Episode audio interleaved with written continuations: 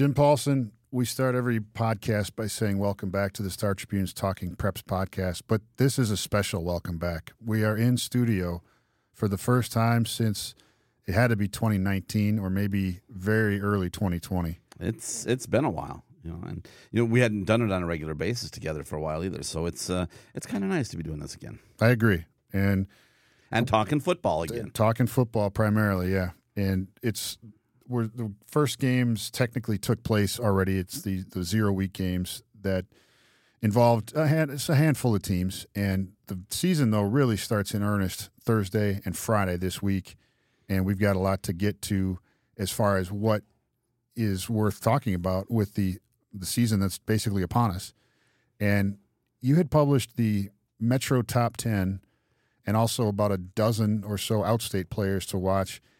And take us through some of the highlights of those players that you came up with because you you watch the film, you get the uh, information from coaches, you really work at it to make sure that it's a, a really strong team, and it is a strong team. What what are some of the things that went into coming up with the names that you did, and, and maybe hard decisions that you had to leave out for the for the this list and people that you know. So whatever whatever comes to mind. Yeah, you're talking about the uh, the Metro Dream Team, um, and which is something that I, I, take a lot of time putting together. I watch film or video uh, of uh, well over 200 kids a year, um, and so it, it, it take it's very time consuming. I kind of enjoy it though. I, I like watching uh, I like watching football highlights. I like looking at kids that are succeeding, and I like pointing out things that are are uh, exceptional. So it wasn't uh, tough for me to do. In some cases, I found kids that were the obvious choices. For example,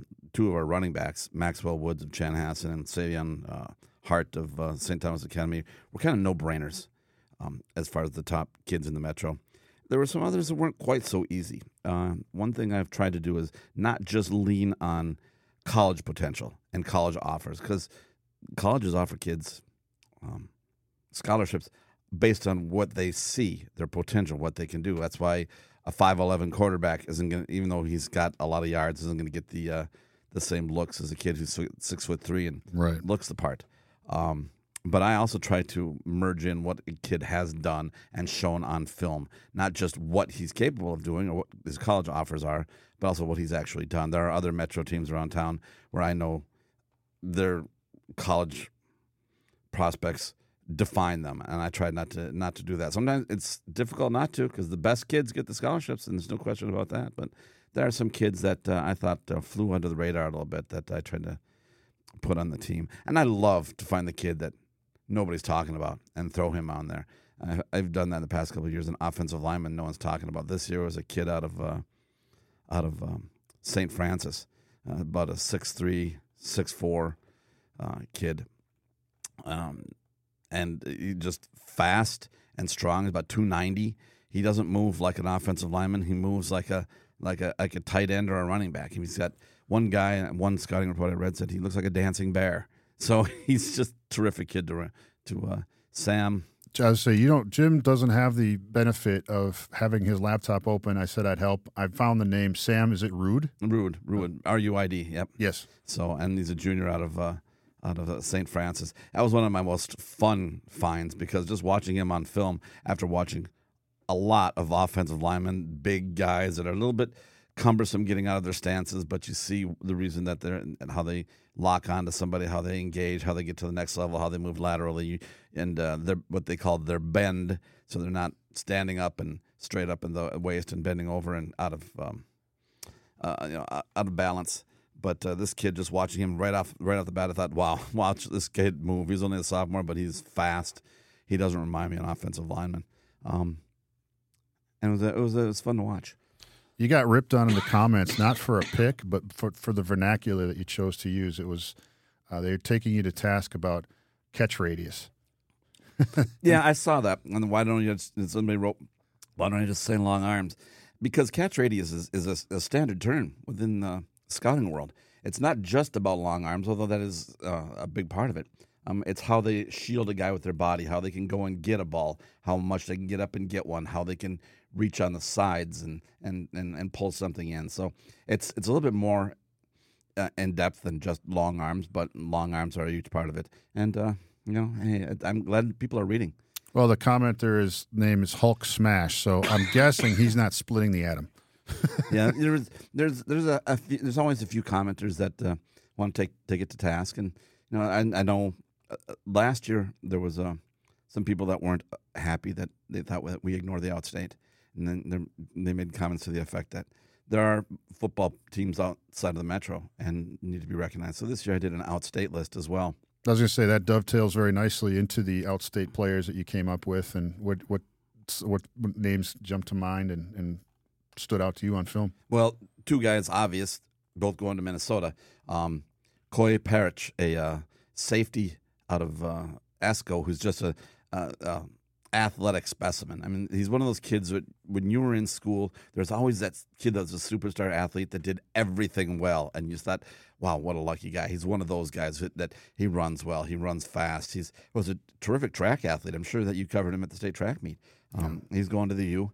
Um, I guess recently he was ranked by some uh, scouting service as the the fifth biggest athletic freak in this year's um, recruiting class because of his ability, his, his, sprinting ability, his athletic ability. So he'll be a good. He's a good get for um, um PJ Fleck at, for the Gophers. And there's a, a tough linebacker at uh, Detroit Lakes named Mason Carrier, who was a throwback kind of a kid, the kind of kid that you know has dirt on his uniform before he even steps on the field. You know, it's, it's, he's a kid that's going to stick his nose in there and deliver a blow. The kind of, linebacker you remember from 30 years ago.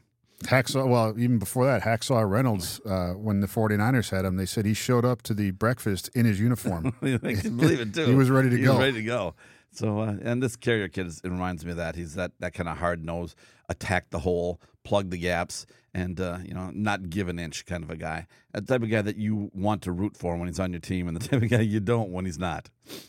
Yeah, looking at the list, uh, it's actually got more northern um, Minnesota than I would have expected. I, I, I, tend to think of southern Minnesota as the cradle of football, and, and rightfully so. They've got great teams. But you didn't stop there. You've got Brainerd. We've got we were just talking about a kid from Esko, and uh, there's there's others that uh, um, Rocori. You know, so that you've, you've really done a nice job of casting the net wide. Yeah, Rocori is a, a, a, safety linebacker hybrid named Will Steele, whose last name may be familiar to people that follow high school football. His brother Jack led Rocori to the state football championship uh, uh, a few years ago. I think the class was it four A three. They beat Minnehaha Academy SMB in the finals. And so, athletic family, this kid's pretty good. And um, just, there are an awful lot, lot more good athletes outside the metro than you know they are. Nowadays, with combines and, and training and um, online um, availability of information, it's easier to see these kids. And it's easier for these kids to get scholarship offers. And it's not just North Dakota State anymore. People, everybody's seeing these guys we are going to be picking games again this year, and we've got this sl- Thursday night slate has already been posted online. And want uh, why don't we jump in and, and, get to maybe expanding a little bit about wh- on what you can find online and, and how we came up with these because these. I don't know about you, but these early picks are very difficult in my in my world. Maybe you had an easier time, but it, it's tough.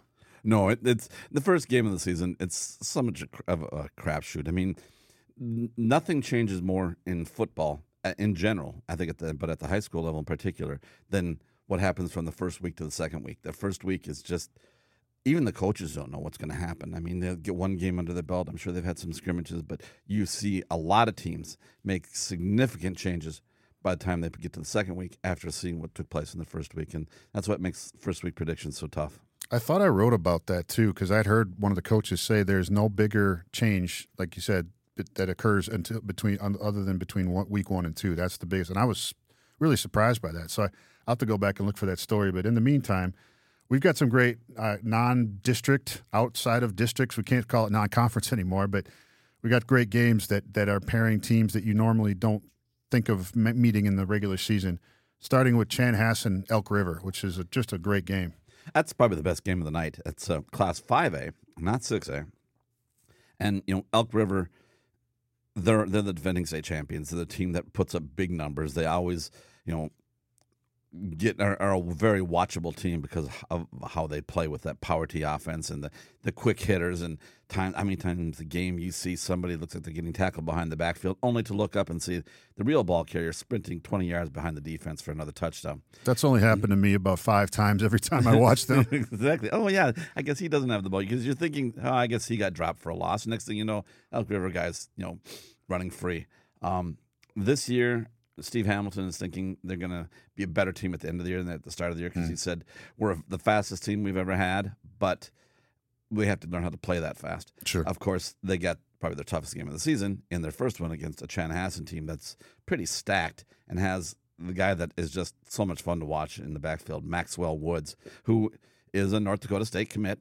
Um, has I've said the quickest feet and quickest change of direction of any running back I've seen in the past couple of years. I mean, he can you know, not see a hole on one side, turn around and outrace the entire defense to the other corner and get the edge and be gone. He's got a chance to be something special. So I'm expecting a lot of points. Elk River puts up a lot of points, but uh, they give up a few too. And, and Woods is a kid that can make you pay.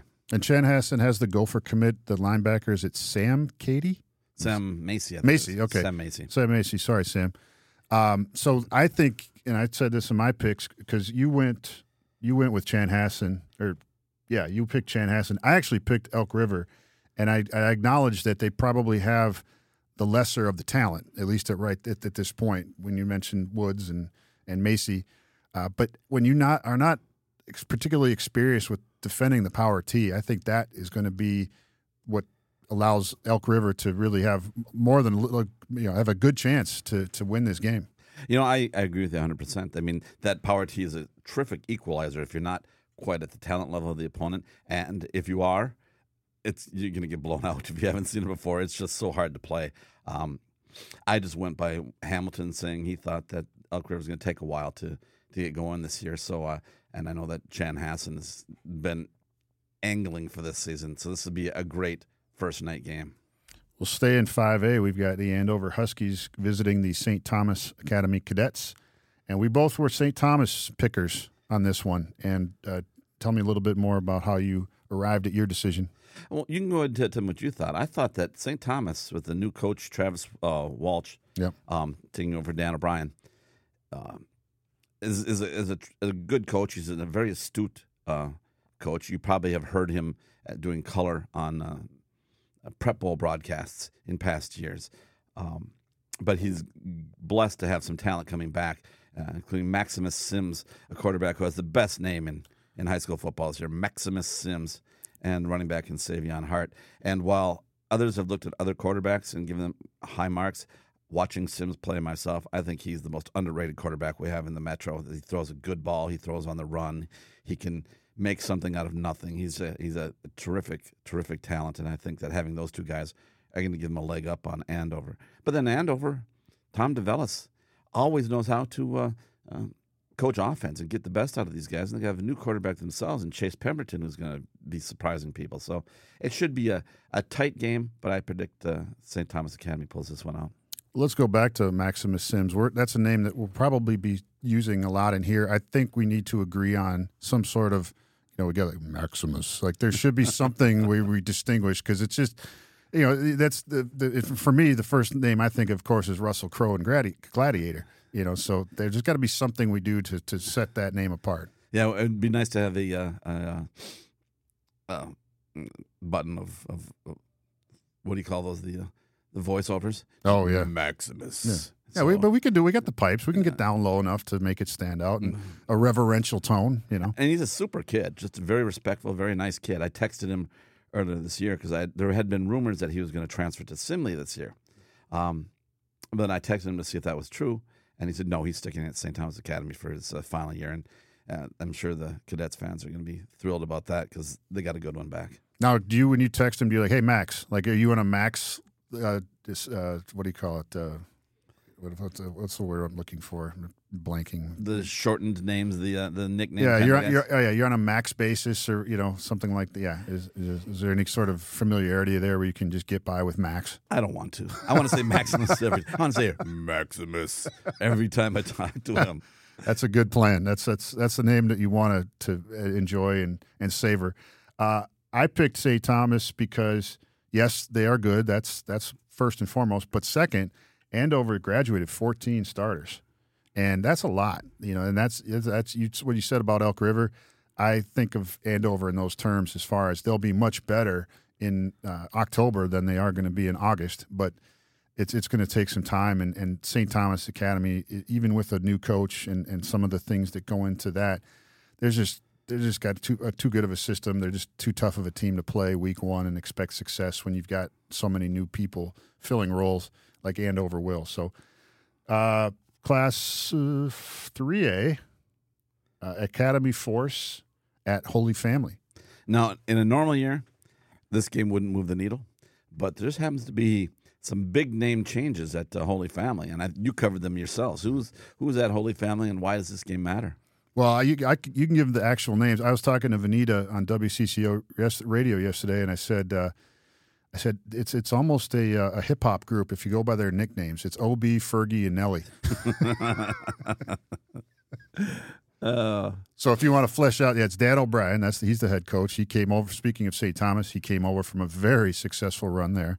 You've got uh, Jeff Ferguson, who was already at Holy Family. He was a like a full time sub, and he was a f- consultant for the football program. So he uh, he reached out to Dan to say, "Hey, who are some of the guys like you talked about with your uh, Metro and, and Outstate Dream teams? Who are you know? Let's let's widen the pool a little bit. Who are we not thinking about? Who are we not talking about in a coaching standpoint that would might be interested?" And uh, Dan said, "Well, I would." which Fergie was not expecting. and so so that that's the started the wheels turning about whether, you know, seeing to make that happen. And then Dan said, well, Fergie, you got to be on the staff. And then getting uh, Dave Nelson, who, you know, won state championships at Minnetonka, and, and before that, Blaine, you, you, get him on the staff as well because, you know, David just had been retired and was just living the good retired life, and he was interested. He, Holy Family in Victoria is only five minutes from his house, so he said, "Yeah, you know, I'll, I'll, I'll come on there. I I love coaching with Fergie. They're all part of the Blaine Mafia many years ago, yep. and so it just that's just how that all came together. And then Jeff Maritko came over. He was the DC, uh, the defensive coordinator at Cretin-Derham Hall. He came into the fold, and then Casey O'Brien, Dan's son, is on the staff for the first time. The father and son will coach because Casey graduated from Cretin-Derham Hall, and he said, "There's no way in hell I'm going to be an assistant coach at St. Thomas Academy." So they're all on on board. It's a great. Do you remember and another name is I'll put because I know you've talked to Ty Thomas through uh, seven on seven things. Mm-hmm. Yeah, he's on the staff too. That's that's that's crazy. You know, you know what this reminds me of. My wife and I went to the state fair on the very first night this year. On uh, and my wife wanted to go see the Bacon Brothers at the band shell. That's Kevin Bacon's band. He has a roots band with him and, and a brother of his. And really, they were playing at the band shell for free. Huh. And uh, I'll be honest with you. A lot of people liked them. I was they were little they weren't didn't quite have the, the, the chops that I like. I mean, I like roots music, but uh, I, I didn't get into them so much. But it was so crowded. Everybody just trying to get a pick uh, a look at Kevin Bacon on stage. The music didn't matter. Kevin Bacon mattered. I remind this is the same sort of situation. Is the team going to be the draw this year, at least early for Holy Family, or is the coaching staff going to be the draw? People are going to go watch this team and see how that team plays under this uh, um, group of uh, highly uh, uh, acclaimed and, and, successful coaches, and, uh, that's that's one of the few times I can remember uh, that you want to go to a game and cover it because you have the coaches instead of the players. That's a good point. Yeah, I think it. I think they've got great. The, the coaches are great, and they're going to get the most out of the talent they have. We'll see if that's enough talent, but if nothing else, Holy Family, you're you're starting to kind of reach for a relatively low bar when you've gone 0 and 9 the last two years. Yeah, I haven't won. I think they're 20, 20 in a row. Yeah, that they've lost. So. so you get you get that first win here in a in a maybe game one, maybe game two or three, whatever.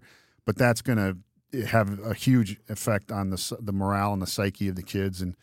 You know, maybe by the end of the year, we're talking about the players more than the coaches. But yeah, right now it's it's a it's all about the coaching staff because it's a pretty remarkable uh, collection of, of coaching talent Very and experience. good coaches. They they will get what they want out of these guys. They've yes. got they all have the experience to do so. So um, they're in the right going in the right direction. And not that they need their tires pumped, but I if you put together a list of the top ten coaches who were good people to work with, good guys, I don't know if you could leave off those three coaches.